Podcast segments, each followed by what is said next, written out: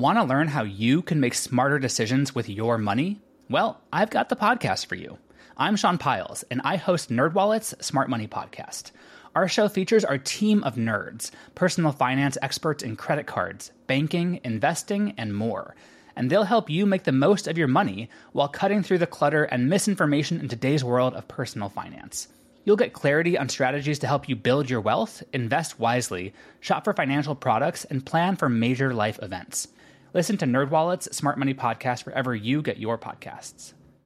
Hello, everyone. Sakuya here. And I'm Gabby. And welcome back to the podcast, my host. Now, today we have a little bit of a special episode. I mean, I guess everything is special when we're kind of covering it. I don't know. I find pretty much everything in here to be interesting. It's just for me, when I say like, oh, it's a special episode, it's like, is it really special or is it like something that I think it's neat and everyone else doesn't really necessarily care, but they they like how passionate I am about I, it. I think you found your people. I mean, some of these episodes have been weird. Like you went so in depth into potatoes and Dude, tomatoes to and this day, it's still people's favorite episode. Like I don't know what you're talking about. Like it's it's like and the everyone loves it. Crusades. I feel like the Crusades. They went on and Okay, on and on and on right. and no, no, I'm not judging. I Yeah, just- I know. The the Crusades one went on for quite a while. That's true. But today, today is special because today's episode is actually something that essentially is created by by her. Now, if you if you can't see what I'm doing right now, if like you're listening on Spotify or Apple or any of those, like uh, I, I'm pointing physically at my wife At me. right here next to me. If you're on YouTube and you're physically seeing us here, awesome. Hey, yeah, I know I'm pretty. Thank you. yeah. But what we're doing is we have the History of Everything podcast YouTube channel. So it's just the YouTube version of this podcast. It's where I put the short form content of this podcast, like a little in depth, like five to eight minute video covering a specific topic. Like the one that just went up today is the story of the cane toads in Australia. Which honestly, what is up with Australia and their animal problems? Because like we've had emus, we've had what? What else have they? Rabbits. cane toads, rabbits, emus, and there's also one with foxes, if I recall correctly. Also, you know, there's just the fact that everything in Australia actually just wants to kill you. yeah, which is really ironic for the cane toads, right? Because, and this is a little side bit, like, obviously it's not the topic of what we're talking about today, but I have to give this little tidbit for anyone that wants to check it out.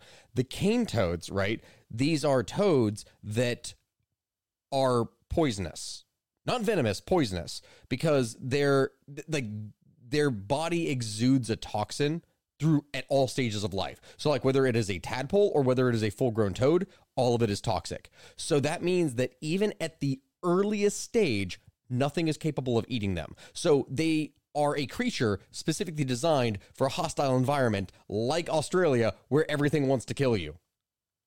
And nothing can kill and eat it. So, it So, just I mean, explodes in population. Hindsight is twenty twenty, but honestly, I can't imagine somebody, one person at least, didn't go, "Hey, this doesn't seem like the Oh, best Correct. idea." Correct. And that's actually one of the things that I cover in it. But if you want to know more details, you need to check out the video. Uh, other than that, today's episode, the reason I, I got off topic, the reason, the reason why this whole thing is special is because this one was created by my wife because she wanted to start going into different topics that, well, she found particularly interesting. So, Gabby, I have to ask, him, why did you pick this one? Or do you want to go ahead and explain to people what it is we're going to be talking about? Well, we're covering Spartan women because I think Spartan society is a hot topic. Everybody loves these Spartans. They were, a, you know, warlike society, and but it, it really emphasizes men a lot of the time. And like, obviously, they were pretty badass. We know they were amazing warriors, but also there were other members of society, and the Spartan societal structure I think is really interesting. So I was just curious to see eh, how exactly women played a part in the society if they focused on physical fitness.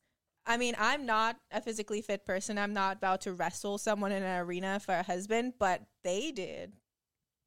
Wait, hold in on. a sense, in a sense, the women trained um, in physical prowess just you know in order to show off how strong they were. Because the stronger your wife was, the more chance you would have of having a strong warrior. Which is honestly all they were about. They were just about creating more men to fight. So So here's the thing for anyone that may be a little bit confused uh, when we talk about this. Just this is just a little preview, so you're aware. Uh, Spartans were the original like eugenics program.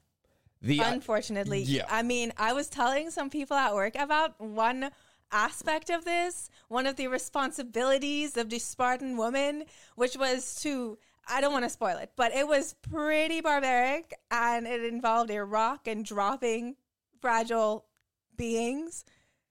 And they were sh- they were they were not okay. My coworkers are like, "What?" Yeah. because you just don't expect it. I No. mean, obviously, if you think of a society where it's all about fitness, physical fitness, physical strength, what happens to people who aren't physically fit? It's a matter of taking things to the logical extreme.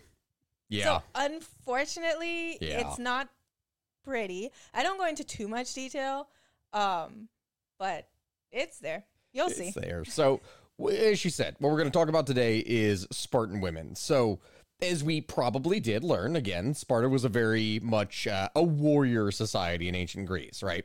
So, Sparta, which is also known as Lacedaemon or Lacedaemon, Damon. Oh, I I'm did probably- not look up the pronunciation. I'm probably going to butcher that. I'm pretty sure it's Lacedaemon because Damon Well, it is came like from Laconia. Well, yeah, So- Laconia. Yeah. So if you have Lacedaemon, this was an ancient Greek city state that was located in the very southern reaches of Greece in a place called Laconia, right? So the population of Sparta, essentially, you had three different groups, right? You had the Spartans or the Spartiates. Uh, these were the full citizens. Then you had the Helots, who were the serfs or slaves. And then you have a class of people in between. Now, I've seen it called several different things. The term that I always used was the perioikoi.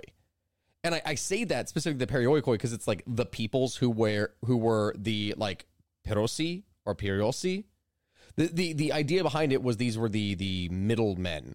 So if you have three different classes of people and you had three different jobs, you had warrior, slave, and people who did everything else. That's Pretty it. much, pretty That is much. the entirety of society. But also the people who did everything else were, I think they were not citizens either. correct. And correct. they were not slaves because the Helots were the slaves and they did pretty much all the menial tasks. Correct. And then this other group, the perio, what do you I called it the perioikoi. And the reason I even say that for anyone that might jump on me from it, I the reason that sticks around in my head is because you remember Rome 2 Total War? No, can't say that I Like, have. I do. Yeah. Okay, I know I know you're screwing with me there, but in Rome 2 Total War, I still remember when I would learn a number of the things for pronunciation because that's the, one of the first time I read so much of the stuff, but you hear it said for the first time in different forms of media and then you're like, "Oh wait, is that how that's pronounced?" And so as a result of playing so many of the different things between the uh, like as the Spartans in that, it's the perioikoi like the perioikoi uh, hoplites, the javelin men, etc. Because at time during some times of war, they were drafted into combat. Just not usually. You you typically did not want them to be. It was like a desperate thing to pretty much have to. I mean, the Helots were. Perioikoi was a bit more regular, but it depends. I'm getting way off topic here what again. their name meant is they were just dwellers around. They were not, you know, they didn't necessarily belong. Those dudes over there, Yeah, like these are the just Spartans. These middlemen, like they exist. They do crafts. They're, I guess, traders, they were everything. but they're not us, and they're not beneath us. They're just. oh no, they were definitely beneath. Well, everyone was beneath the Spartans. Come on, are we kidding? yeah, I mean that's that's how they would do it. So the, the idea behind it, right, is that you have, of course, the warriors. The every male Spartan citizen was a warrior. They were a citizen soldier, and that was their job. They were a soldier. That was everything. They didn't do anything for farming. They didn't do anything for any kind of pottery or uh, any kind of craft. No sculpting. Nothing. They were a warrior. That is it. The perioikoi you would have the perioikoi who were the smiths they were the potters like they were the person they would make your armor they would make your weapon they would make the everything but they wouldn't typically fight unless they absolutely had to but the spartans typically didn't want the perioikoi or the helots to be fighting because if you trained the people that you oppress Oh, actually, that's in here. the Helots outnumbered the Spartans by a ridiculous amount. Now, I'm forgetting the actual numbers, which is pretty bad because I wrote this, but I wrote it a while ago.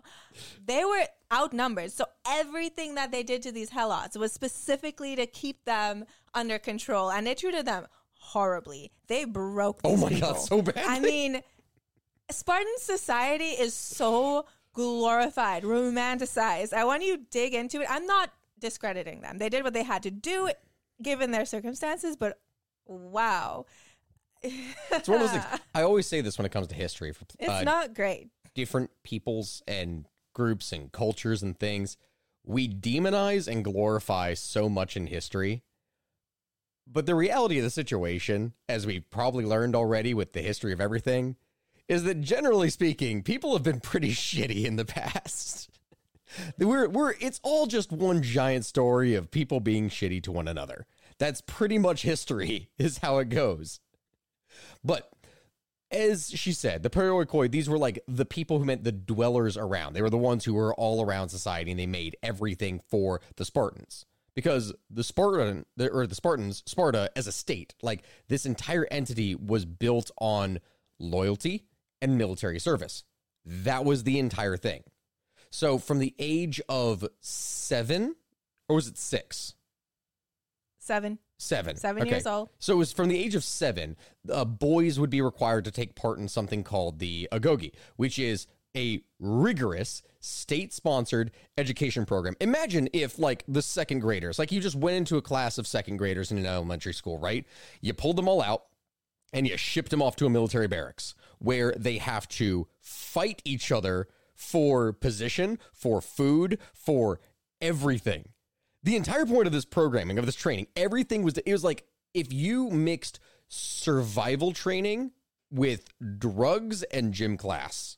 Okay, he is not joking. Like they would not. They had to get their own food. They had to Mm-hmm. fight for food. They had to fight each other. I mean, physical, like violence. It was violent. It wasn't just like a oh, let's wrestle. Here's some sticks. No, they actually tried to injure each other, and Yep. that is how they like placed as like warriors. Were they like the toughest? Like from a very like imagine at the age of seven. Like when we send our kids to school now, we're like, oh, I hope the other kids are nice to them. I hope they don't get bullied, and they send their kids to be bashed. I'm not sure if you covered it in here, but they uh one of the things that was done was that boys were purposefully given less food than they would actually need in order to encourage them to steal food and fight others for food. So I didn't go into like all of that detail on the training because I didn't want to crowd up the entire. It's podcast. true. We can't make the entire thing about the Spartan men. We've got Exactly. So I I would love to do another podcast on just Spartan society as a whole because there is so much There to is. dig into. There's I just had to pick out like the key main points so people could just get a general picture and how women would fit into this society. Oh, you're but entirely I right. really I started actually another Word document that was just like different things about Spartan society that are really cool that we should definitely talk about. Mind you, and again, for anyone that's going to jump on us, we're saying cool as a very like, oh, this is an interesting thing to learn about, not approval. This has been an issue in the past where I've said, like, oh man, that's badass, but it's something that was pretty bad, but it was like crazy or great that it happened. Like, not Oh, great yeah. as in I good. great. cry very easily. Like at no point in this am I like, wow, that is horribly violent and very, very mean. You mean like the last episode with the serial killer in Russia? Yeah, like I absolutely, I am not. No, I just think it is fascinating that their society implemented this, survived this, and grew from it somehow. Yeah. It's just fascinating. We're going fascinating, to I guess, use the, the word. term grow lightly here because Well, that's one of the crazy things is that it didn't really grow beyond. I mean, by nature of what it was, it couldn't really do so. I mean, we'll probably get into that for, So for the thing is, when I went into writing this, I had to read up so much because I actually don't know much about the Spartans apart from like the movie 300, which I've been Oh, told is one of the most accurate depictions of Spartans Ah. that you can find on the internet, right, Steve? Mhm, mhm, Yeah, for sure. mhm. Oil So- and all. Oil I actually had to do all. a lot of research, and I j- I couldn't. It was really hard for me to.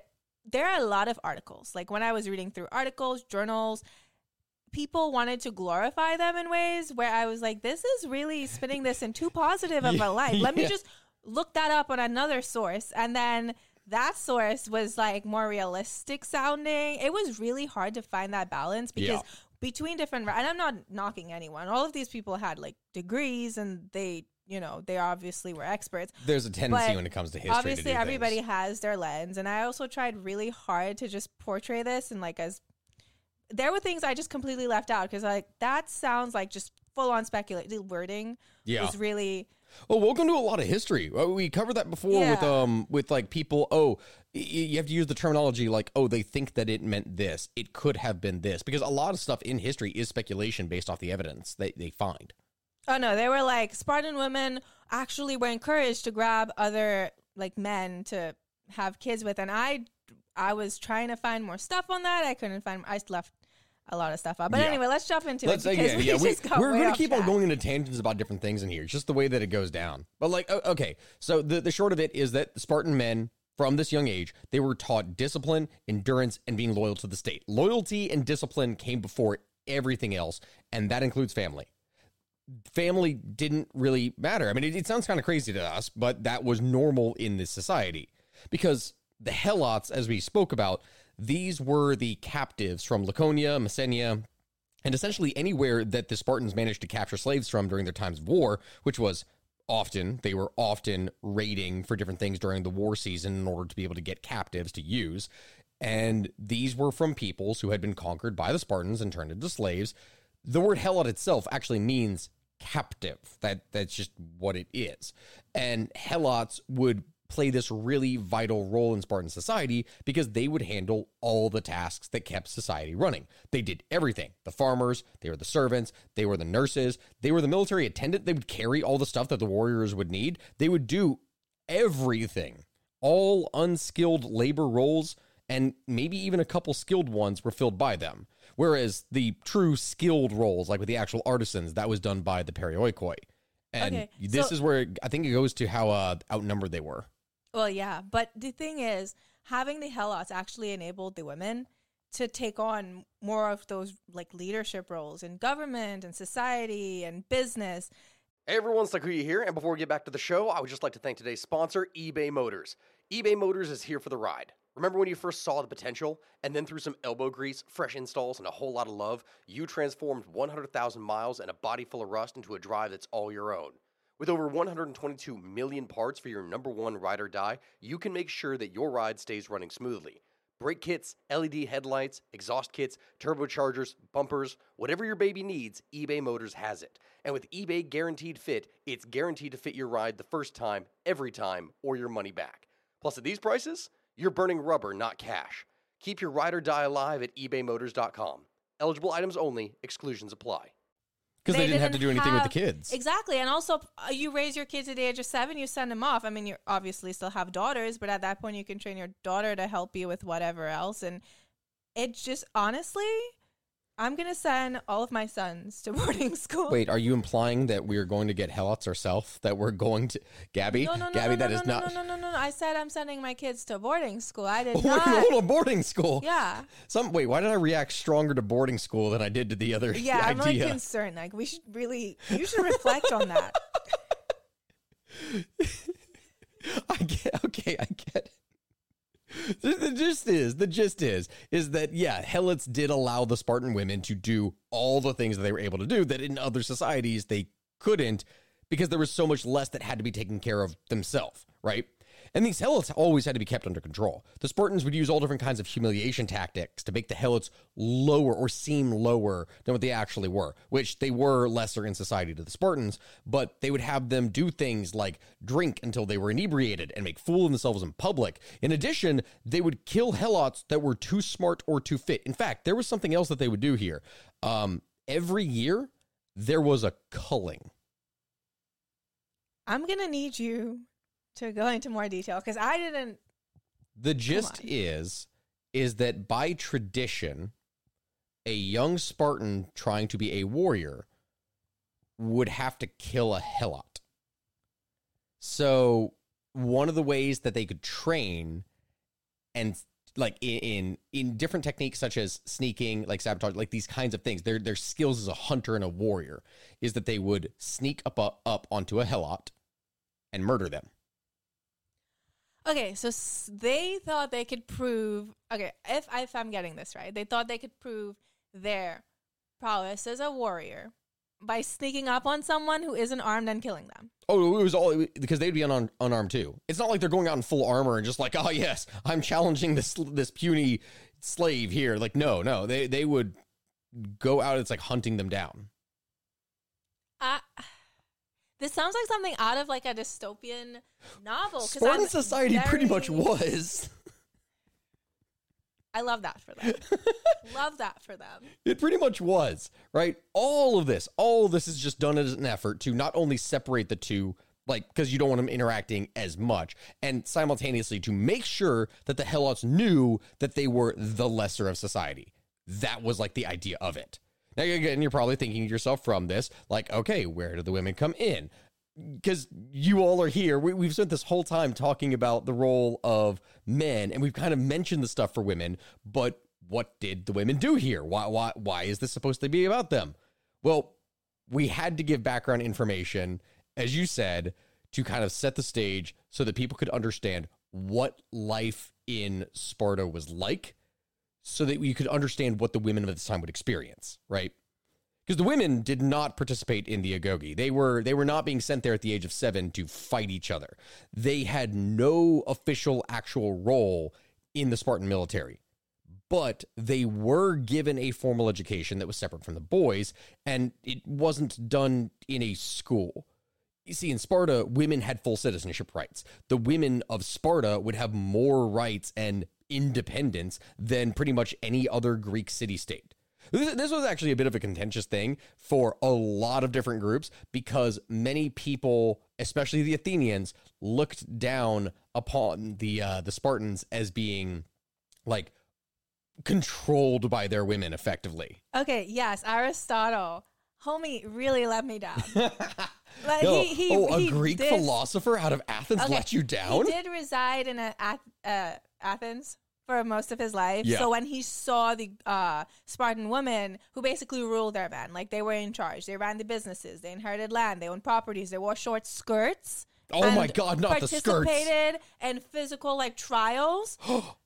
he said that they were destroying, like they were causing the decline of Spartan society. Oh. Now, I'm sure lots of things cause a decline of Spartan society, and I don't think this was it. That inability to change was really the big thing. Oh um, well, I mean, they practice eugenics. You re- people historically who have practiced eugenics are really bad at allowing change.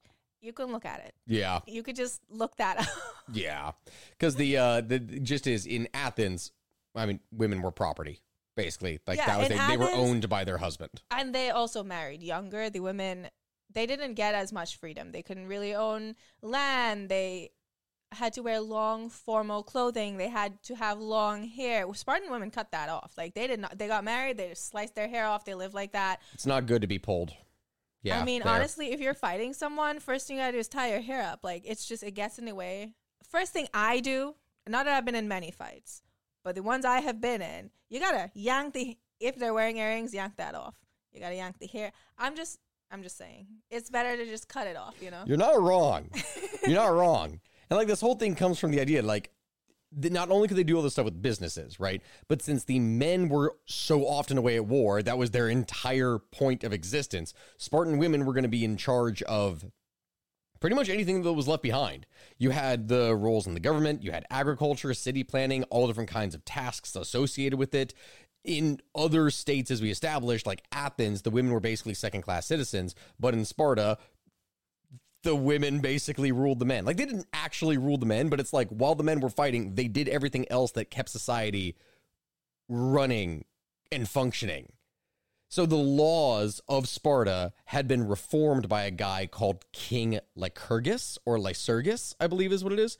I think it's Kyrgyz. Lycurgus is how it is. And that was in the 9th century BC.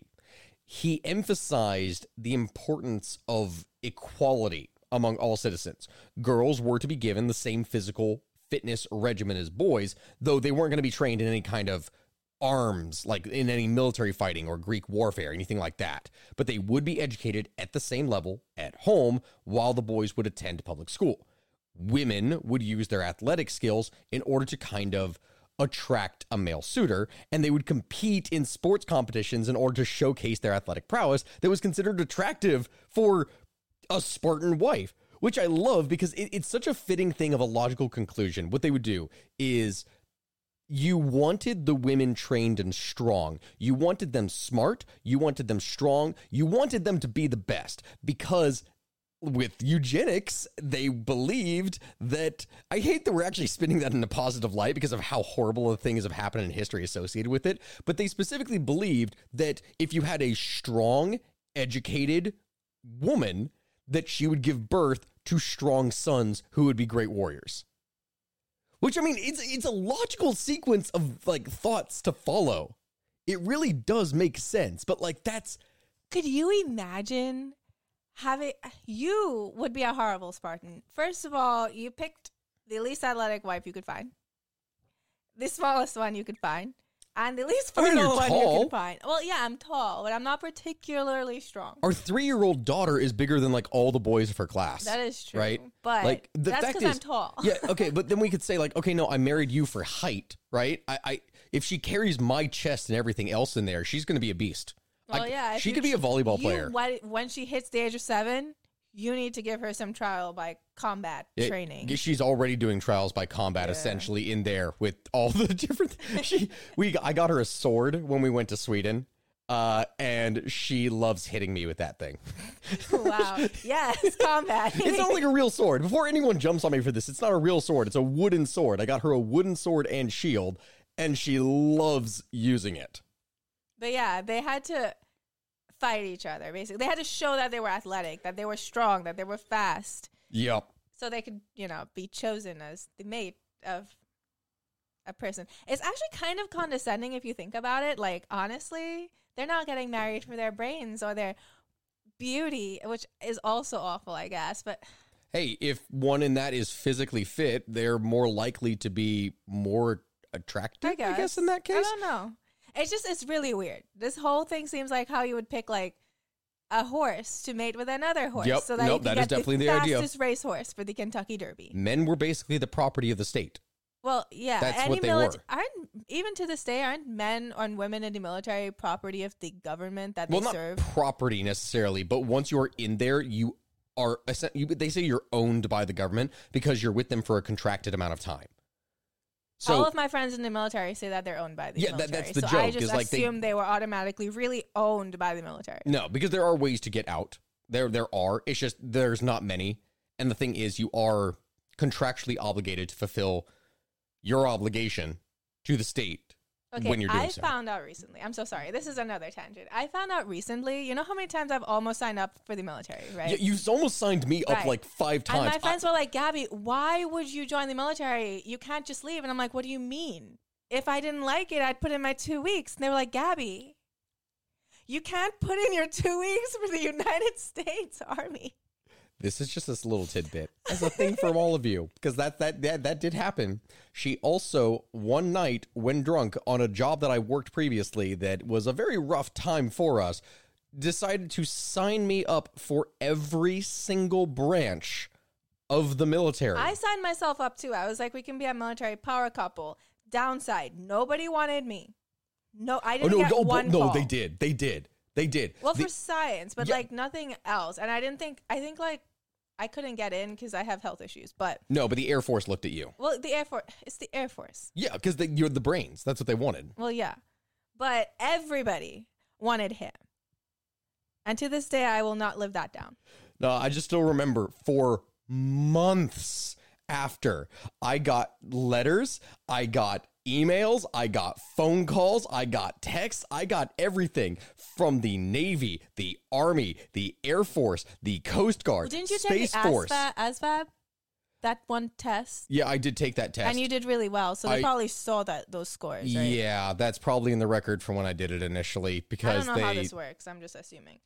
Yeah, the recruiter looked at me at that point and asked, like, why the hell are you here? You should be in an officer's program. And I was, it's when I was looking at it, like, oh, I don't know if I was going to be able to do stuff with college. I panicked like my freshman year and went and thought I would sign up for the military because I was so afraid of putting myself and my family in debt.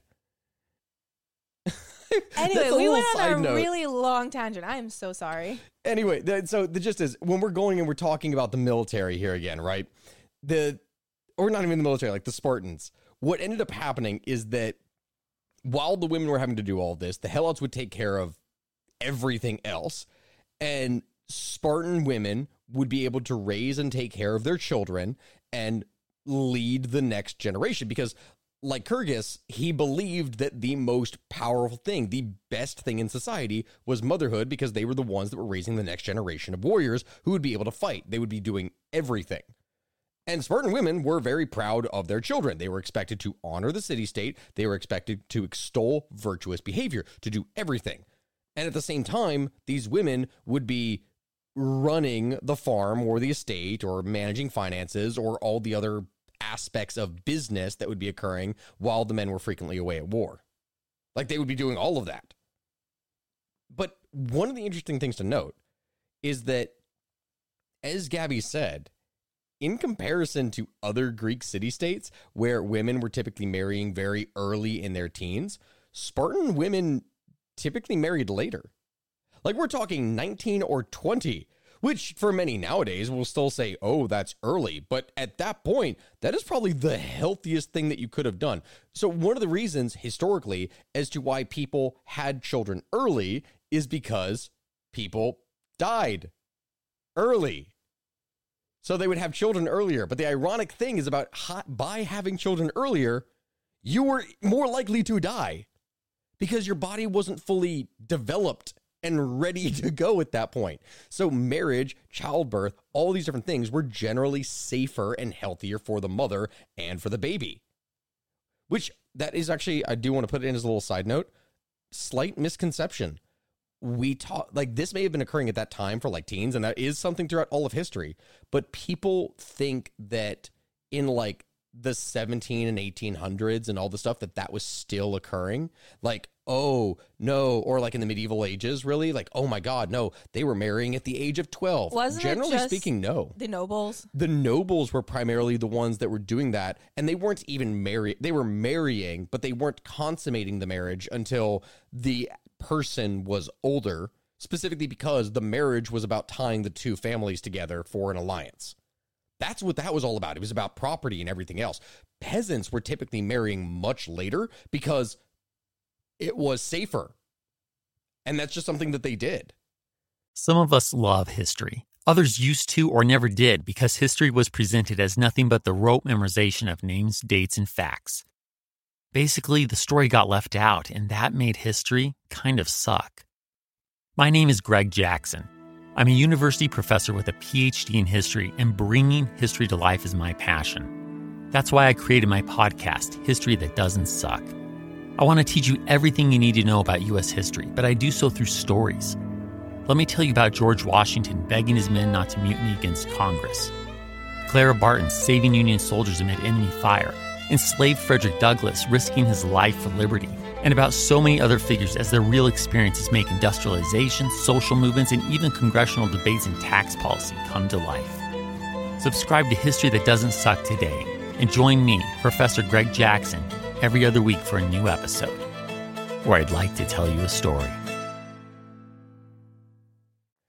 Now, at the same time, when you know the average age to die at is like 32, this still means that you're going to have someone who gets married at the age of 21, pops out four kids, and then is dead on the fifth. The fifth of the month or the twenty fifth? the fifth kid is what I was referring to in that case, but could be the fifth year. You know, it happened, especially with deaths during childbirth. Very, very common. So essentially, all of this stuff, all these physical activities, everything that they were doing, it allowed them to not only get mates is the term I'm going to use in this case. Like, what else am I going to use to describe this? I think the men joined the military at like their twenties or at the age of 20, they Right. became uh, an official soldier of the state. Yeah. but they really would have to spend all of their 20s in the military so even if they were married it wasn't until their 30s that they can actually like come back and like have time with their wives i think some men would sneak off to you know to meet their little yeah. Yeah, no, no. lady They would. because they lived in barracks that's the other thing Just guys being dudes with other dudes who are away from their wives for years at a time and they get lonely. wait were, were spartan men Oh, it was Greece, Gabby. Pretty much everyone was doing things like that. Yeah. huh so i could have a gal pal that's crazy sparta what, what a place That's that's what things were pretty much like, right? Men and women were expected to marry. Like you had to marry because you had to procreate. Procreation was the really big important thing.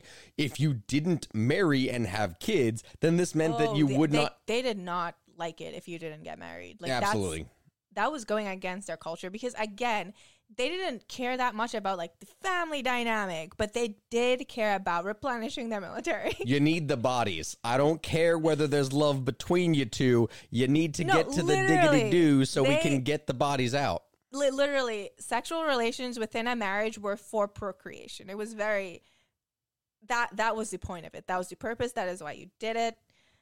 Also, Yep. the late marrying age of Spartan women actually I think was pretty cool because the men they would be marrying would be in their 20s or 30s, so the age gap was not as big as like other city states, you know, and the marriages. So Oh yeah, when you have this older, established, like late thirties, early no, I, I don't even say late thirties. even if he's like, in his 30s, anything under the age of, you know, that's weird. Yeah, there's like this established person who's built up their their farm or whatever now, and is going to get a young wife to stop start popping out babies.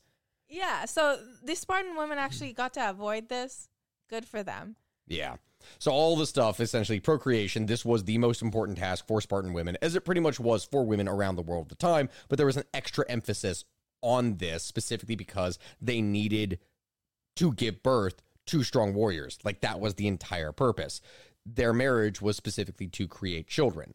And so what they would do is they would shave their heads, or typically they would shave their heads before marriage, and then they would keep their hair short while they were married, which was a huge practice difference between like them and other Greek city states. Because military men, like Greek military men, male soldiers, would shave their heads and keep it short.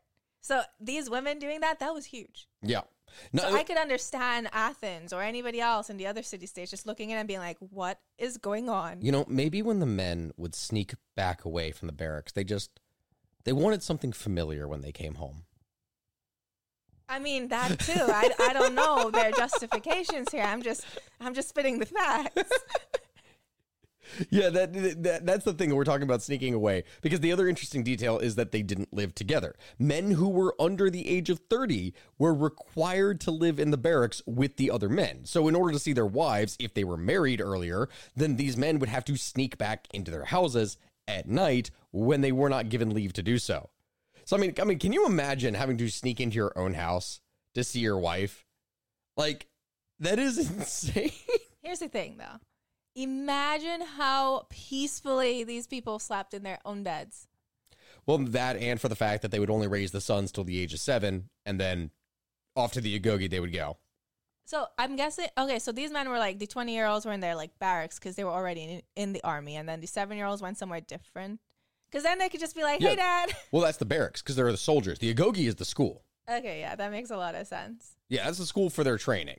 Now, we've mentioned this a couple times for the importance of Spartan women to give birth. Like that's that's been a large section of this entire thing. That whole role, that was not a light thing to just happen. Spartan people were typically buried without gravestones. You you didn't really get much. The only people who would typically be offered a gravestone were men who died in battle and women who would die in childbirth. And so dying in childbirth was seen as a great honor, as the woman was viewed as having died in the line of duty. Like it was the female equivalent of a warrior dying in battle. I like that. It shows that they understood the sacrifice and they respected their role. I mean, at some points, like she'd literally be fighting for her life. I mean, yeah. Yeah. Back in the day, come on. Oh you god. gotta. I want to do a podcast episode. No, on- I will not participate. I know. I know you won't. I might need to get a guest to do that rather than just talk it myself. But what I would guess? like, like, hey, do you want to talk about childbirth practices throughout the ages? I don't know, just like if there's really weird traditions There around the world that go back historically, I would I would want to just cover some of those interesting little details.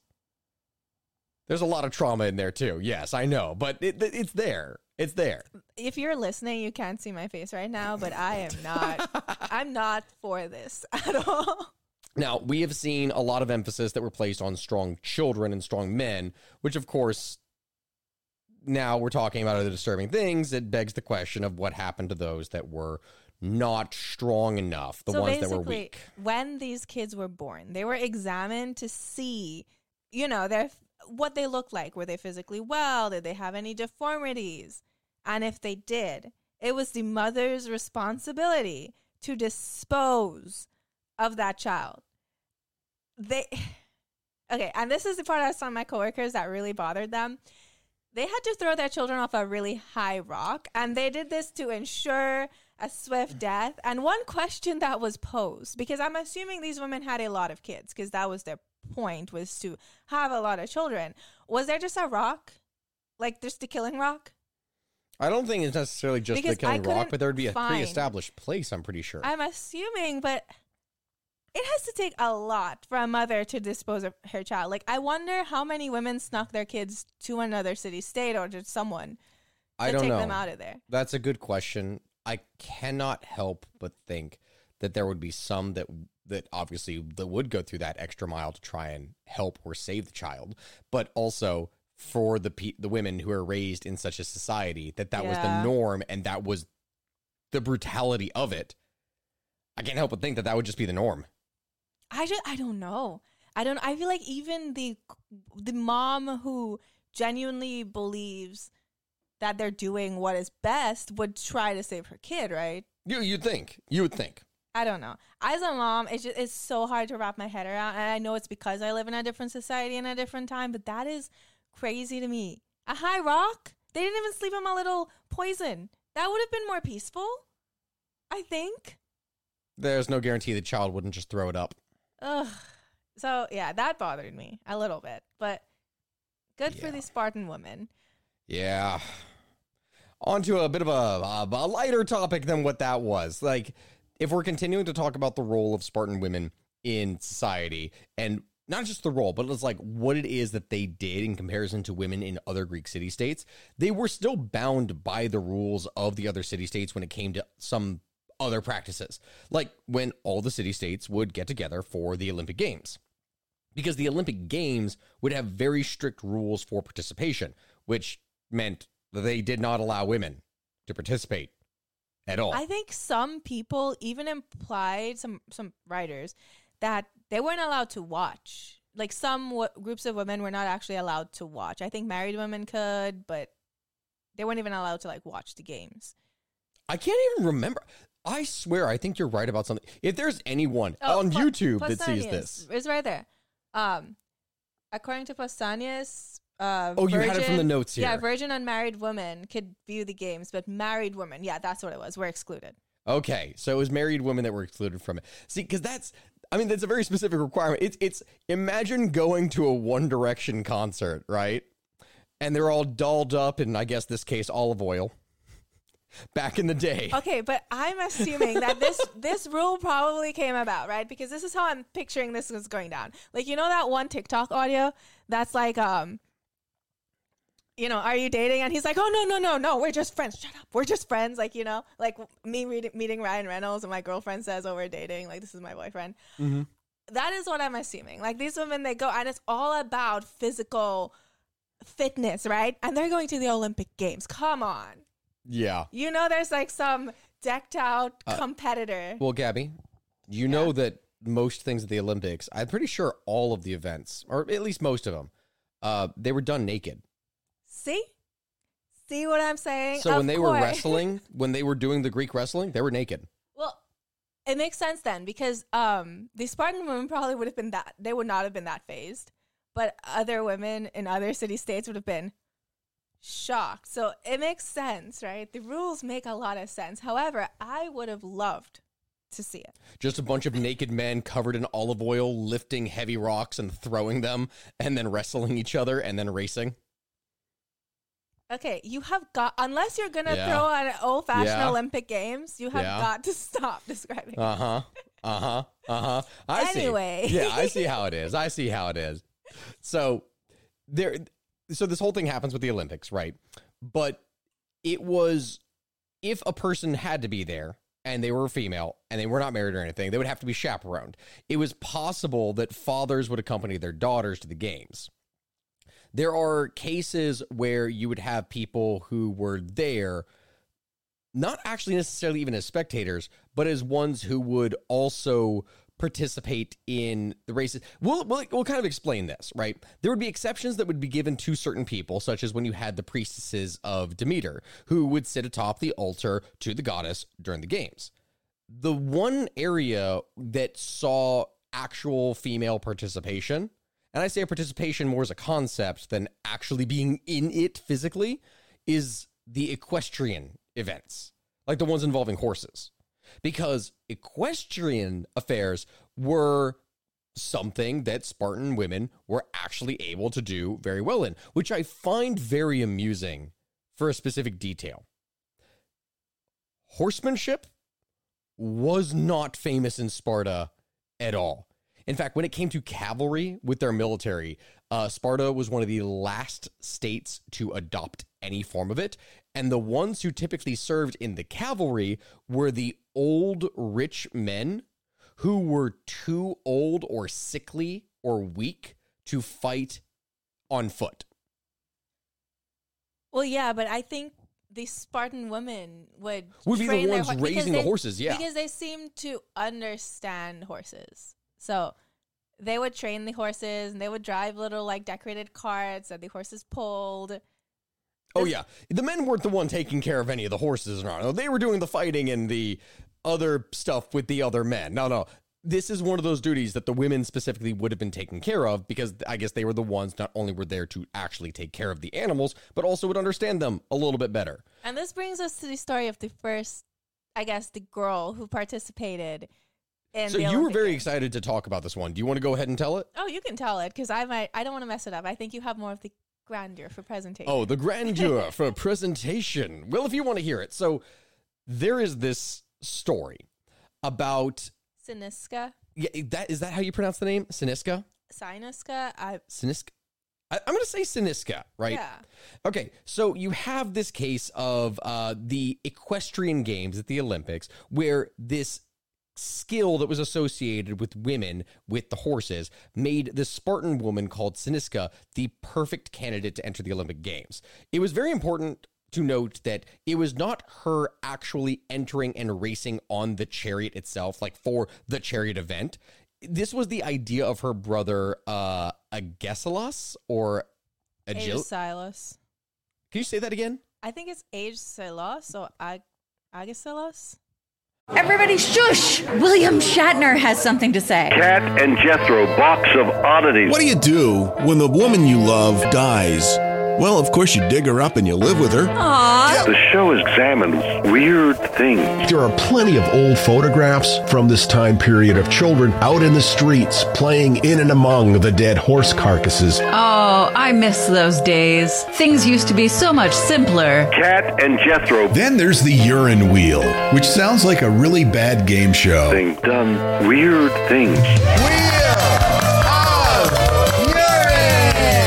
Kat and Jethro, box of oddities. That is really mysterious. Join Kat and Jethro Gilligan Toth for the strange, the bizarre, the unexpected as they lift the lid and cautiously peer inside the box of oddities. The Webby Award winning Box of Oddities podcast from Airwave Media. Considering what it is for Greek, I'd say uh, Agesilas, maybe Maybe. because like Agoge. So perhaps that's what it is. But essentially, you have Agesilas, right?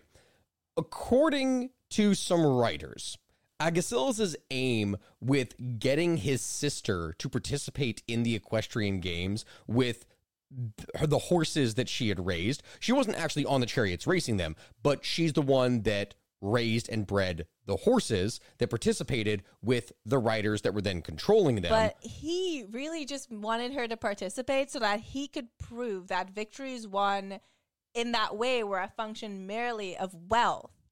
So it Not wasn't actual skill. ability. Yeah. That's the thing. He wanted to just show that anybody can win this if they're wealthy enough.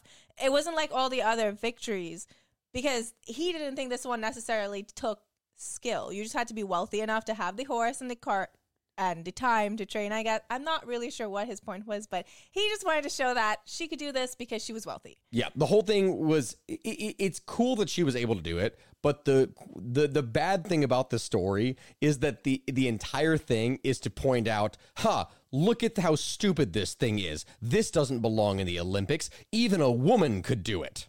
Pretty much. That is literally the idea behind it. So it's not great how it came about. No, it's not great how it came about. The fact that she won and that her name was then inscribed onto statues and was honored from then on out, that is a great thing. But this whole thing was done specifically as a means by which to shame the event because it did not actually matter. There was no skill to it necessarily for the individual competitor. It was who bred the rest the best horse because they could afford to buy the best stud or whatever for it. So as you said, it was a matter of wealth, not anything else. So as that whole story goes, at least according to Plutarch, right? You had King Agesilaus who noticed that some Greek citizens were taking too much pride in breeding racehorses and would give themselves great airs in consequence. Basically means that they got too arrogant because, oh ho, look at us, we have the best horses. So he persuaded his sister Cynisca to enter the chariot team at the Olympic Games. Cynisca entered her horses as early as possible and won in two successive Olympiads in 396 and 392 BC. And so according to Pausanias, Cynisca had no had longed to succeed in the Olympic Games and she became the first w- woman not only to win the Olympic Games but also to own race horses for it. Her quadriga, which uh, can I say that is an awesome name? I love that, but it's literally just four horse chariot. It's like the four horse cart that would be carried. That was a massive testament to the huge wealth that she had, and thus she and her contemporaries, the people around her, that is what you needed to be declared a winner. So again, this whole thing kind of comes from a guy going, and basically using his sister to shame other people for being wealthy and that it wasn't actually a test of skill. Well, I think what he went on to say is that even wealthy male racehorse owners, they didn't actually drive the horses themselves. Oh, yeah, no, had they just got jockeys. So she wasn't even present at the event, I don't think. Because That women, is hilarious. yeah, women were actually. not permitted to attend the game. So she was not actually there when she won. But she did get commemorative mon- monuments, just like the men did. I wasn't allowed to participate. I wasn't physically there. I Yeah. didn't see it, but I got a statue. But she, more than likely, I'm sure she trained the horses and. oh know. yeah, yeah, yeah.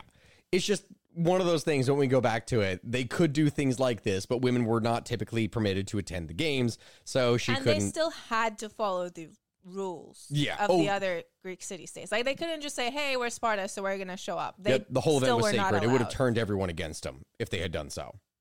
So Cynisca's image that they created, it stood in a sanctuary. Uh, you had a guy called Apelles of Megara who designed a sculpture of her chariot, her horses, and the charioteer in bronze, as well as a statue of Cynisca herself.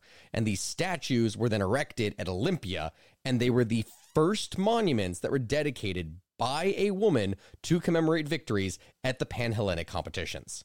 and post post posthumously posthumously Posthumously. posthumously. Yes. that word has always been. Oh, no, I understand.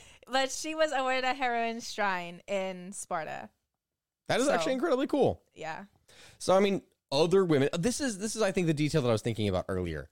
Other women, especially Spartans, would follow her example. And Pausanias records this as being a trend. Some would manage to win some Olympic victories, but none of them were as famous as this lady was. And as an example of that is a Spartan woman by the name of Euryleonis or Eurylonis? Euryleonis. I'm pretty sure it's Euryleonis. So, I mean, after those two women participated, there were others that would when you had the successor Greek states that would follow, like in the case of after Alexander's conquests. But really, at the end, there's not all that much that we can prove more definitively. it's super fragmented. Like Oh, I incredibly, yeah. Did look. I mean, you have to dig through so many sources, and then they're not. You can't really corroborate them no. across multiple sources. You just have to take it at face value. Like they did participate sometimes, they did win, they were honored, but how common it was, how I don't think every single woman like women may have participated and not won. And then they're not sure if the women that participated participated in special events for other women or if they participated against men. So it's just it's so unclear, but I did think it was really cool that there were women that participated and they did get honored. And I did want to include that, but it was just really, really hard. Of course, we have to be careful because th- this is something that I've always had to tell people.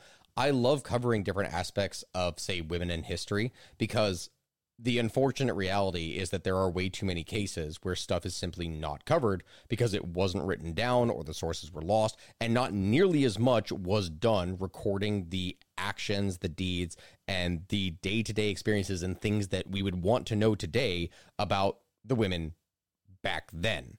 Like, And obviously, they were very important. They kept society populated and going. They kept it running. But if no one was writing it down, it's just really, really hard to tell the stories. Correct. And then you have the people nowadays, and this is why we always have to be careful. And I'm glad that you did a very good job with going through and finding everything because if you want to look up women in X time in whatever and just pull up like a dozen different articles, you are going to find any number of things that are filled with two types of things.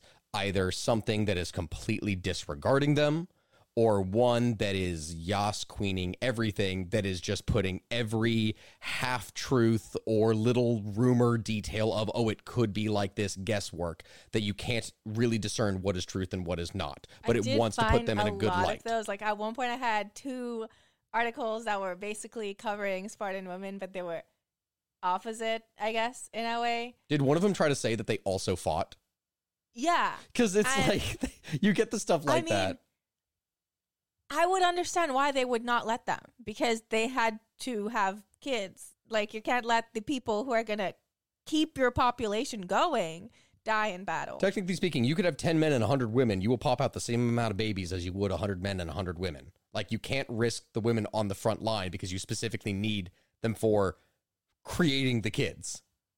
And also, they had to handle like all of the business. Yeah. I mean, the If- society would have collapsed. They were actually able to participate in city planning Yeah. Oh, that's a huge detail. and like local government. Like that is un unheard of in other Greek city states at this time. Like the women were not involved in any planning. So Spartan women did have they did have a lot of rights, but it also had a lot of cost. We've had to say a lot of things over the course of this podcast of like, and we have to be careful when saying this. And just please note, if you hear it for like the eighth time that we say it, it's because, again, we do have to be very careful with this because there is a lot of both contradictory work and guesswork that comes into creating the repertoire of information that we're able to talk about. I think what would be really cool is to look at the history of the Olympic Games and then just Spartan society as a whole or Greek. There's a lot more that we could do with a lot of this. There is so much. Like I had so much information. Picking what went into this episode was so difficult. Like now I have no idea how you do this multiple times a week for I know, multiple right? podcast episodes. Because I was I was so overwhelmed that I pulled up every single like source, read through them, went to bed, left it for two days. I went back to it like, okay, I dreamt that I can put some of this together in my head. Like I just had to process it. I had to let it just ruminate. Like it was a lot to just come at you at once. But with that, I hope that you enjoyed today's episode. Thank you to everyone who has watched, who has listened. Again, if you have not checked out the uh, the History of Everything podcast YouTube channel, please do check that. And make sure to get this month's book club pick because it's one of my Yes. favorites, Tin Can Soldiers. Yeah, well, Tin Can Sailors. Yeah. Sorry. I did that once. I did that once in a video. I said Tin Can Soldiers. I got so many people that were pissed off at me for that. I mean, they could be soldiers who were sailing. It's like it, it depends on the classification of what we're talking about here because they'll say like no no no no it was they were navy you know they're it, they're not soldiers they're seamen. I can see the look on your I face. didn't. I don't have a look on my. This is my face. For anyone that's listening to this right now on on like Apple or Spotify or whatever, you go to the very end of this right now and you look at my wife's face and you just see her. I'm snort. not. I, guys, guys, they. Wait, Navy men aren't soldiers. What is the def? I thought a soldier is someone who fights, and people in the Navy Th- fight. this is why when I've talked about stuff I'm offended for historically, this is why we're talking historically for like terminology. You before you could use Seamen a soldier. rights too. Yeah, you could use a soldier or a marine, or you could use there's there's all kinds of different terminology depending on the time and place. I say soldier because I use it per the definition of like one who fights. Like in the case of warrior. But no, with the military, they're very specific.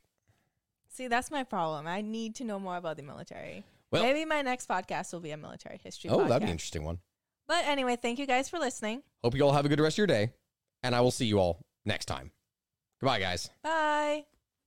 What do you get when you take two childhood friends with a passion for unexplored history and a whole lot of booze? You get us, Queen's Podcast. And here at Queens, we are spilling the tea on all kinds of women from history. From New Orleans voodoo queen Marie Laveau to Marie Antoinette and everything in between. Each queen is paired with a cocktail recipe that will totally get you in the mood to hear the fun, dramatic, and juicy stories of fascinating women from history. Listen wherever you get your podcasts. Cheers!